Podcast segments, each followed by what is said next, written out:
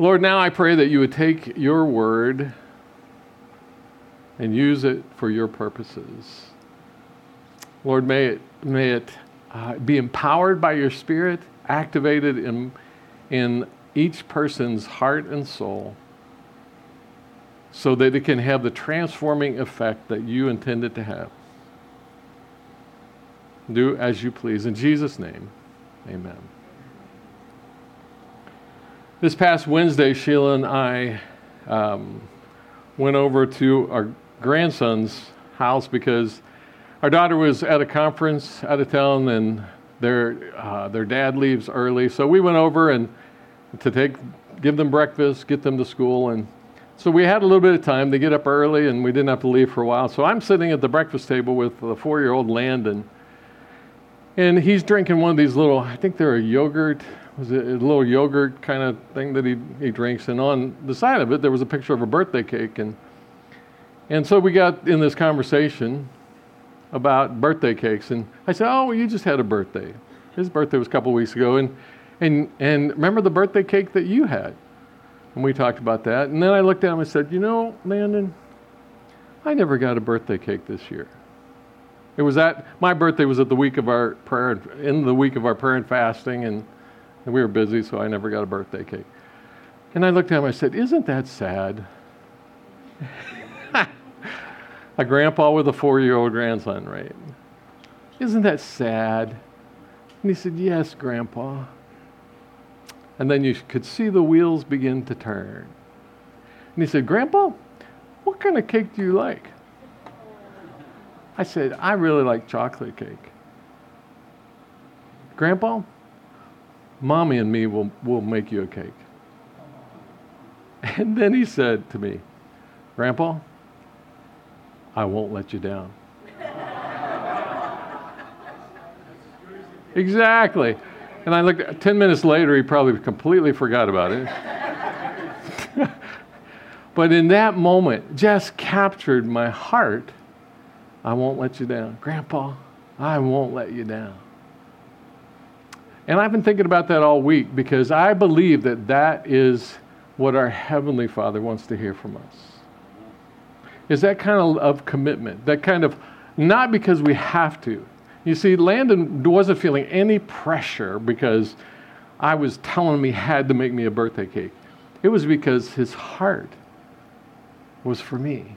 And that's what God wants from us. Is he doesn't want obedience from us because we have to, but because we've drawn so near to the heart of God that we have a heart for God to do what he wants us to do because we trust him that it's best. And so I want to challenge us as we look into the book of Philippians. And I want you, so you can turn with me there to Philippians chapter 3 as we continue that study. Um, does anybody need a Bible? We've got some extra Bibles in the back. Everybody got one? All right. Um, so I want to challenge us to live with that kind of commitment. Lord, I won't let you down. Brothers and sisters that we have in the family of God, I won't let you down. People who are in our sphere of influence who don't know Christ as their Savior, I won't let you down. Our, uh, in the last couple of weeks, as we've been looking at Philippians chapter 3, we've talked about, and I put some um, notes there for you in your outline for uh, as a part of the review that for the Christ follower, this life is a journey from here, from being born again, becoming a follower of Christ, and, and living this life all the way home to heaven when we die, that requires supernatural endurance through the life threatening obstacles. That was a couple of weeks ago. Last week we looked at the fact that life is short with, and death is the doorway to eternity. For those who are following Christ, it's beyond comprehension good. For those who aren't following Christ, refuse Christ, it's beyond comprehension bad. So, as, as I was preparing this message, I thought, here, just as a matter of perspective, just, just as a kind of a motivation exercise, I want you to fill in some blanks there in your outline. On the left hand side, just write in your current age. And if there's people that are sitting around you that you don't want them to know. Uh, just you can write it in Roman numerals because they'll never figure that out. Or you can put it in code, or I don't care what you do. On the far right hand side, just project, and I want you to project optimistically. How many years do you think you have left? You think you'll, you know, you're going to live 20 years? Well, write that number in Roman numerals so people can't see what that, because they could subtract and. And then in the middle, how many years does that leave you with? Now, again, you're not God. You don't know when you're going to pass away, but this is just perspective. If that is true, how many years do you have left?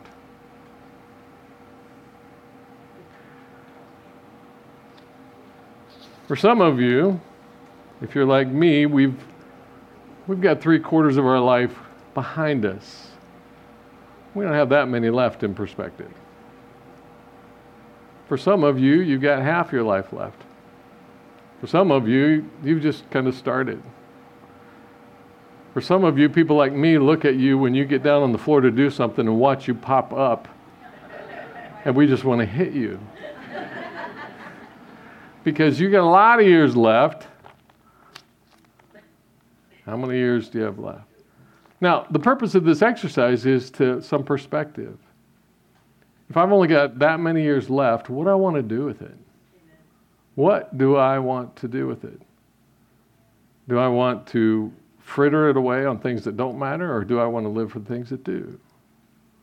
Do I want to live for an eternal home, or do I want to mess around? And so the, we've been working with an analogy of traveling from the lowest point, southernmost tip of Argentina to Pittsburgh with um, all modern conveniences on the fritz. The world is shut down, and it's, a, it's just this hike that we have to make on 8,000 miles from Tierra del Fuego, or what was it you said, Patagonia?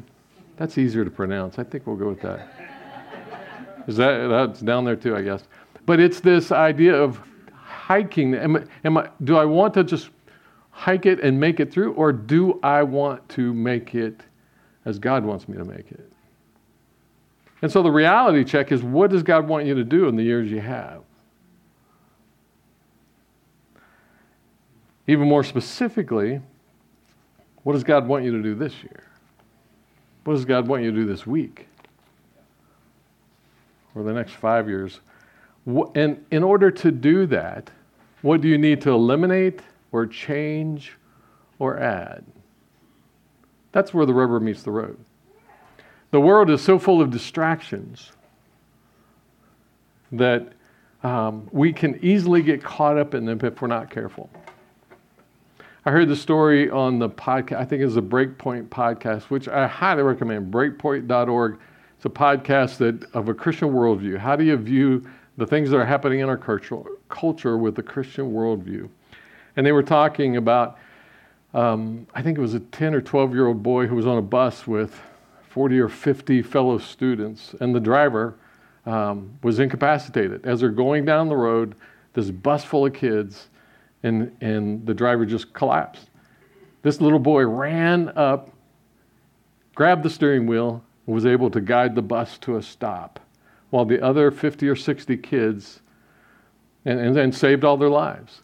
He was the only one that noticed. And you want to know why he noticed? Every other one of those children had cell phones. And every single one of them was looking down. But he didn't have a cell phone. His parents didn't give him a cell phone. And so he was looking up. And he was the only one that noticed. And as a result, he probably saved the lives of 50 of his, of his class, of his fellow students. And, and, I, and I just start to wonder how often am I distracted by the stuff in this world when God wants, needs me to look up to see what's happening according to that. So, my question is what do you need to eliminate in order to live the way that God wants you to live for the rest of your life?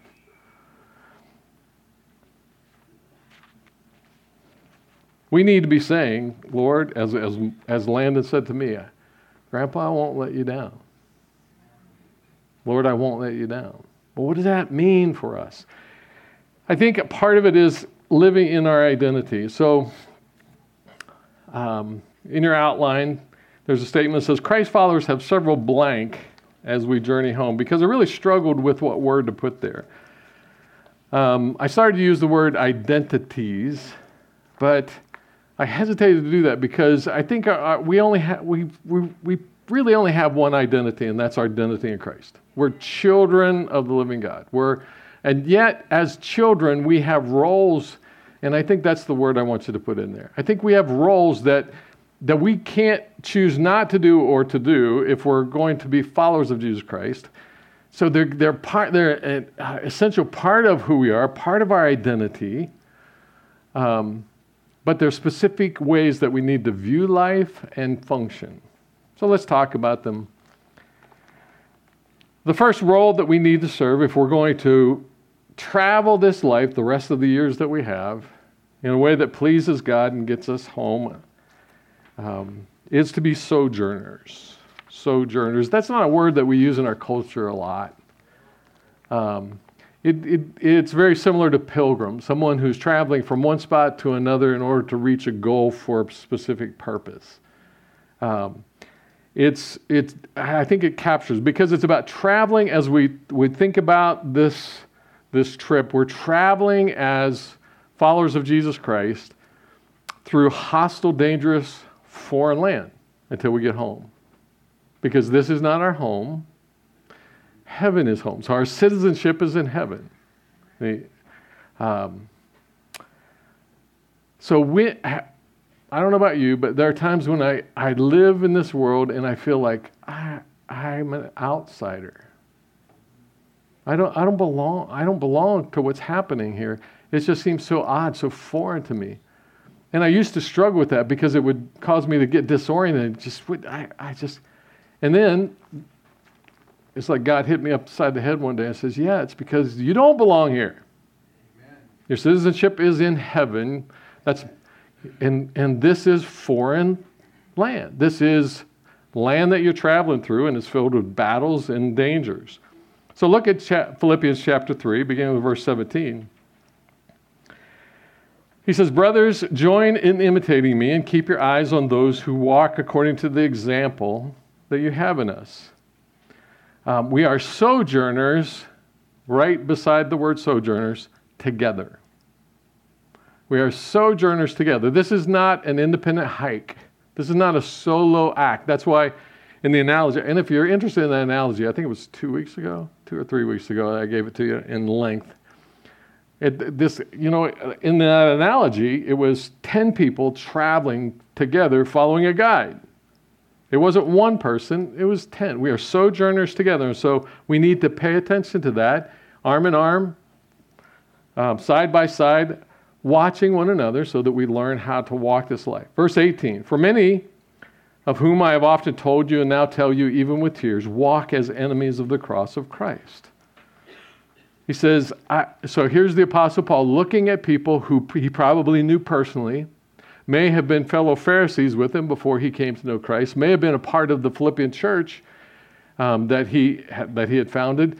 He says, many are walking as enemies. They're not the enemy, but they're walking as enemies because they're following the ways of this world and the ways of the enemy. And he says, I, I weep over them because God loves them and, and I love them. And so we have people who will hurt us, but they're not the enemy. We need to recognize that it's true. We, this land, this world, this life, we're living in hostile and dangerous foreign land. Verse 20, but our citizenship is in heaven, and from it we await a Savior, the Lord Jesus Christ who will transform our lowly bodies to be like his glorious body by the power that enables him even to subject, subject all things to himself. So we're sojourning through the foreign land in order to get to home where Jesus will welcome us into eternity and he will transform us into his, into his likeness. Citizenship is in heaven. We are sojourners. And there's a huge difference between the, being a sojourner, someone who travels through a foreign land, and being a tourist. A, And if you really want to dig into this, in, in my first book, From Where God Sits, I, there's a couple of different chapters that I outline the difference between a person who is on a pilgrimage and a person who is a tourist. There's a big difference in so many different ways. We don't have time for that. Too often, we expect the Christ following life to be a tourist trip instead of a sojourning dangerous journey. Um, there's a verse in Philippians that says, Do not complain about anything. Do you know who complains? Tourists. Tourists. Anytime you start complaining about something, check yourself because you're being a tourist. Because a sojourner, a pilgrim, and then we're going to talk about a soldier, expect problems and difficulties and ask the commanding officer how to overcome them a tourist just winds to the maitre d. Right? Hitting home yet? All right, here we go. Number two, or no, I'm sorry, Second Corinthians chapter 5, turn there. Second Corinthians chapter 5, verses 6 to 10.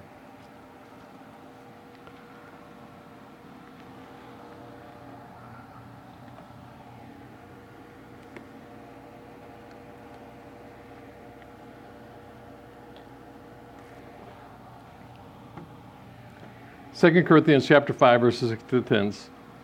So we are always of good courage. Why? Because we know that we're sojourners, we're not tourists. We know that while we are home in the body, we are away from the Lord. Why? Because our citizenship is in heaven. As long as we're still on this journey, we're not home yet. For we walk by faith, not by sight. We walk by faith, not by sight. We have never been home. Remember in that analogy that I gave? Born in the southern tip of Argentina to American parents, but you've never been to Pittsburgh. We've never been there.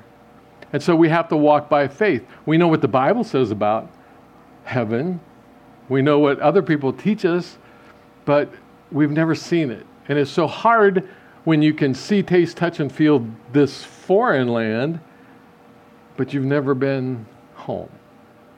So we have to walk by faith. Just keep believing, trusting, following, following our guide. Yet, we are of good courage. And we would rather be away from the body and at home with the Lord. We would rather. So here's the heart. Here, and I, I don't believe that I've made this shift yet, is to really, really, really, really believe that dying is better than being here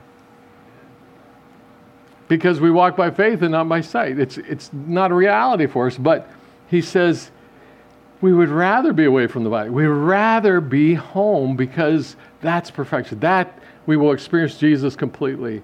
And we will get a new body. We'll get a new life. We won't have to fight all the stuff that we have to fight. There won't be the sorrow that we experience now. We would rather be home, but we're still here because Jesus is not done with us. So, whether we are at home or away, we make it our aim to please Him. It's not about us, it's about us serving God and others. For we must all appear before the judgment seat of Christ. That's home. When we get home, we'll have to stand before Him so that each one may receive what is due for what He has done in the body, whether good or evil. And then in Hebrews chapter 13, verse 14, it says, For here we have no lasting city, but we seek the city that is to come sojourning toward home. The second role that we play, if our identity is really as Christ followers, is as soldiers. Soldiers. So, sojourners, soldiers. We are living in a hostile and dangerous foreign land, traveling, and as we travel, we have enemies that will fight against us, but our hearts should be breaking for those people because our struggle is not against them. Philippians chapter 3, verses 18 and 19. Flip back over there. Philippians 3 18 and 19. For many of whom I have often told you and now tell you, even with tears, walk as enemies of the cross of Christ. What is our role with enemies? We have to be soldiers, we have to fight for the cause of Christ. But we're fighting against demonic entities, and we'll see that in the scripture in just a moment. says we fight to rescue captives and protect fellow travelers as we travel through a dangerous, hostile foreign land to get home. Let me highlight that. We fight to rescue captives and protect fellow travelers. This is where we need to be careful about, oh, about reacting to our culture. So when June is presented to us as it is in our culture, our tendency is to be, get very judgmental about the people who are participating in that and saying that they're bad people, and that's not what we're supposed to be doing. We're supposed to be fighting for the cause of Christ, recognize that anyone who does not follow Christ is a captive. And we're on this journey assigned to try to represent Christ, we'll see in a moment, and fight for their souls. Fight for them to, to help them see Christ and bring them back to Christ. Our fight is not to save a national culture. That's not what it's about. Our fight is to represent Christ, fight the enemy with and our and our primary weapon is love. Caring for them so much that we represent Christ and they can see the difference and be drawn to Christ. Soldiers for Christ. 2 Timothy chapter 2 verses 3 and 4 share in the suffering as a good soldier of Christ Jesus. As we sojourn, we're soldiers and so every person that we come across, we are supposed to be fighting for them so that they can see Christ. No soldier gets entangled in civilian pursuits. There's the distraction. If we're being if we're given the mission to represent Christ and, and to uh, accomplish a task. Soldiers don't get sidetracked by what's going on over here and what's going on over there and and and you know the the, the and one of one of the strategies uh, military strategies is to create diversions so that it draws our attention in a different direction from where the fight actually is and says don't get entangled in civilian pursuits don't get caught up in that that's why we have to stay close to the mind of christ Lord, what is it? So that's a, every time we go to Him and say, God, what is it that you're seeing? And what is it that you want me to do?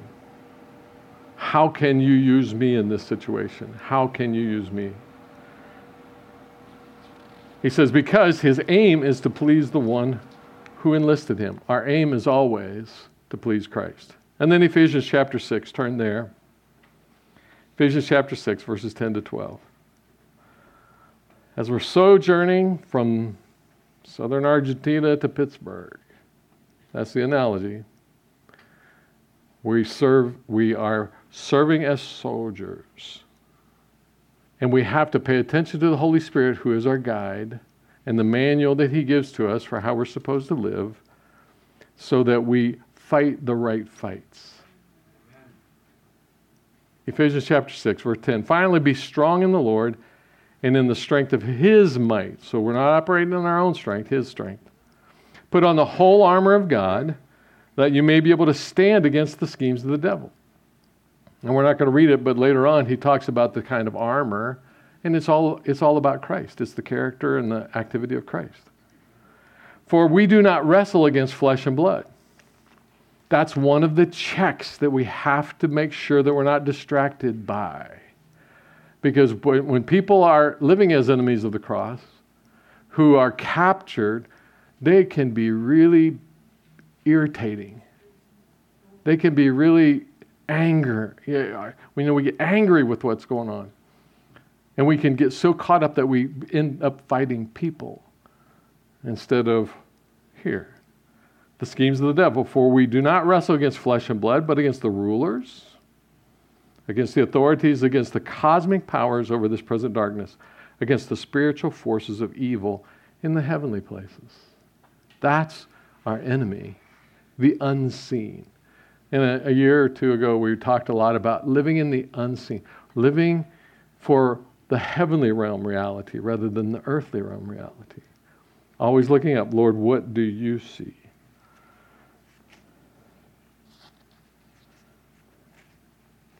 I um, so on Memorial Day, I I watched uh, two films back to back because um, I'm a I'm a history guy, and especially World War II.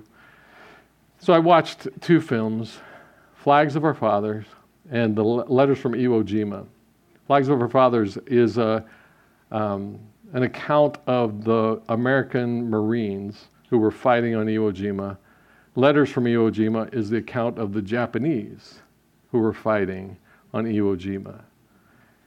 And one of the things that was I was taken by is there were people on both sides. And after I got done with the second movie, I, I was mumbling to myself. And Sheila walked through the living room and said, What'd you say? I said, What a waste. What a waste. What a waste of all of those lives and all of the devastation and all of the ripples of those things when men came back and they couldn't even, all of the alcoholism and the suicide, the, all, all of that. What a waste. All because of evil powers in the heavenlies. It wasn't the Japanese. The, the emperor and, and all the people in, in charge of the Japanese government, it was, that wasn't even the enemy. It was a supernatural strategy to steal, kill, and destroy. And I just couldn't, just what a waste. It's the same in spiritual battles. When we get caught up in the things that don't matter and we're not listening to uh, Christ and, and following the Holy Spirit, we get caught up in fighting battles that we don't need to fight. And it becomes a waste. Love is our weapon. And we need to be saying, as little Landon said, to God, to one another, and to those who are held captive, I won't let you down. My commitment is firm, and I will be a soldier for you. Number three, those of you who've been around for a while, we're expecting another S. right? Sojourners, soldiers, and then, and, and mo- most pastors will spend hours looking for something they can stick in there that starts with an S. Because for some, for some, no, I didn't. I'm going, no, there is, this is the word. And it starts with an A. Ambassadors. I'm making fun of myself. All right? Ambassadors. Ambassadors, the word. Ambassadors are those who represent the government from which they were sent. They have no um, permission or authority to express their own opinion or to act on their own authority or do whatever they want. They only have the authority and the permission to do what their government says. That's us. As we sojourn in this life as soldiers, we are ambassadors. And this is one of our hardest roles because we like to give our opinion. We like to do it our way. We think our way is right. And we need to take the time to go to God and say, God, what is it that you see? And what is it that you want me to do? And what is it that you want me to say? And keep our mouths shut except for what he wants us to express in love. That's hard. Anybody get, I get no, I'm getting no amens on this part. it's hard. It's really, really hard. But we do him a disservice and we mess up the plan of being the aroma and the salt and the light of Christ when we get ourselves in the way. And it's just sad, just really sad. Philippians chapter 3, verses 20 and 21 our citizenship is in heaven. Our citizenship is in heaven. And from it we await a Savior. I have a friend, a pastor friend, who said, American Christians have been trying to elect a Savior into the White House for decades. We need to be reminded that our Savior is not in this world anywhere. It's Christ and Christ alone. The Lord Jesus Christ. So, representing King Jesus, I'm um, being an ambassador is representing King Jesus.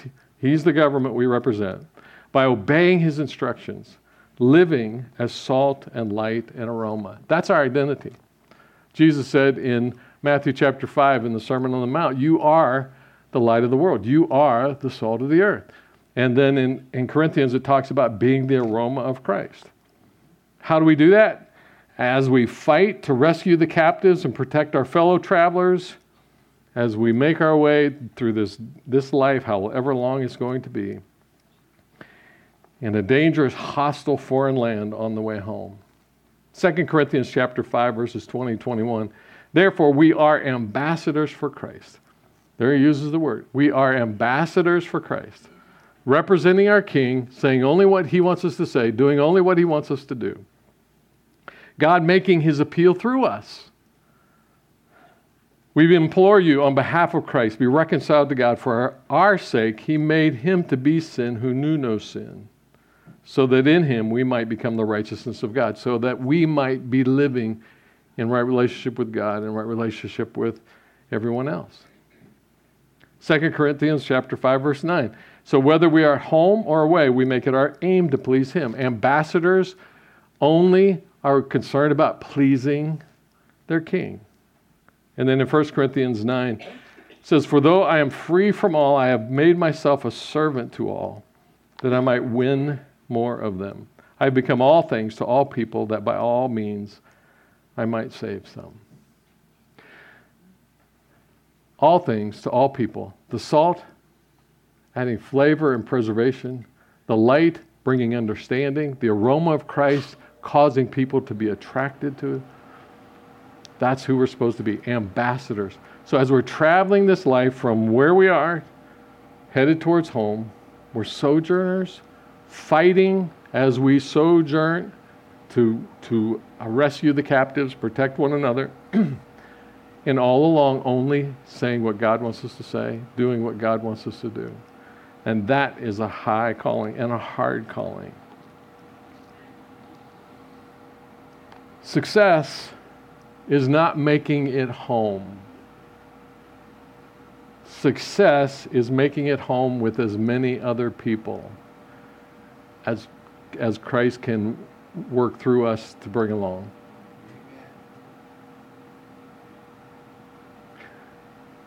I, I don't know what it's going to be like when we face Jesus, but what I don't want to happen is to get there and, and for him to have a curious look on his face and go, I, but there were, there were, what about the ones, the other ones that I, I, I had told you to bring with you? That you were supposed to be salt and light, and you got distracted. You were on your phone when the bus was going off the road.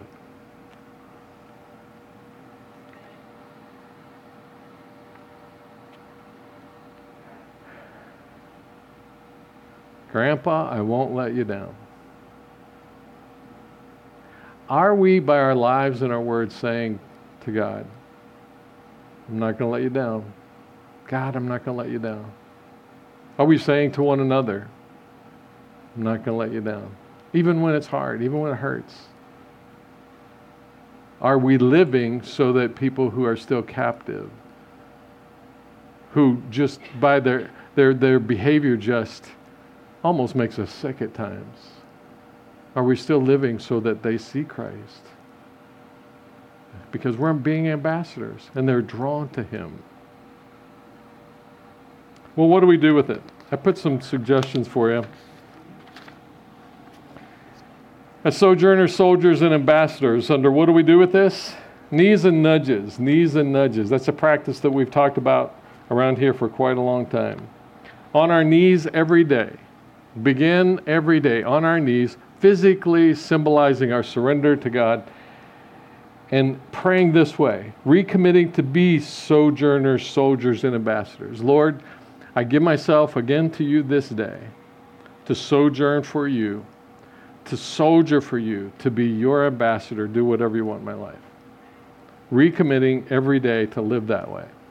And then, the, secondly, as we go throughout our day, pay attention.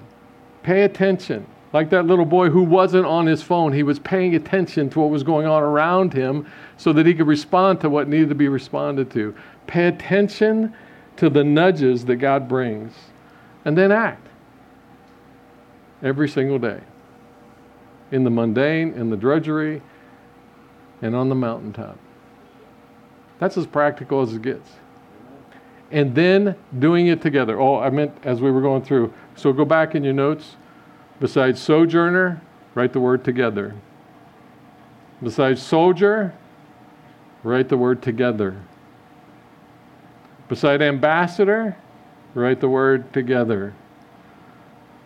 Because we don't do it alone, we do it together.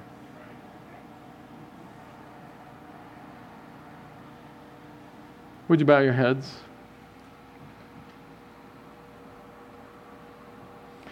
Whatever God has been highlighting or bringing to your attention as we've been talking, would you take a moment and commit to follow that? Could be correction, conviction, could be instructions, could be a person he brought to mind. Would you, in the, just this, in this quiet moment, would you say, Lord, okay, I follow that? And Lord, I won't let you down. No matter what it takes, I'm not going to let you down. Lord, it's easy to talk about this stuff, but when we walk out that door, there's a whole bunch of stuff that awaits us. And so I pray for each one of us that you would lead us, guide us, direct us, empower us keep our eyes focused on you, not to give in to distractions or disruptions or frustrations, but to keep our eyes on you and to do it together. I pray for each person, whatever you're highlighting in each of our lives, that you would guide us to it. I pray that you would cause us as the New Song Church to be your army, your ambassadors, as we sojourn together. Whatever that means, as we, as we go into learning communities and, and other kinds of activities, God, make, do whatever it takes, what, however hard it is, all the days of our life until we get to home. We love you, Lord. We put ourselves into your hands in Jesus' name. Amen.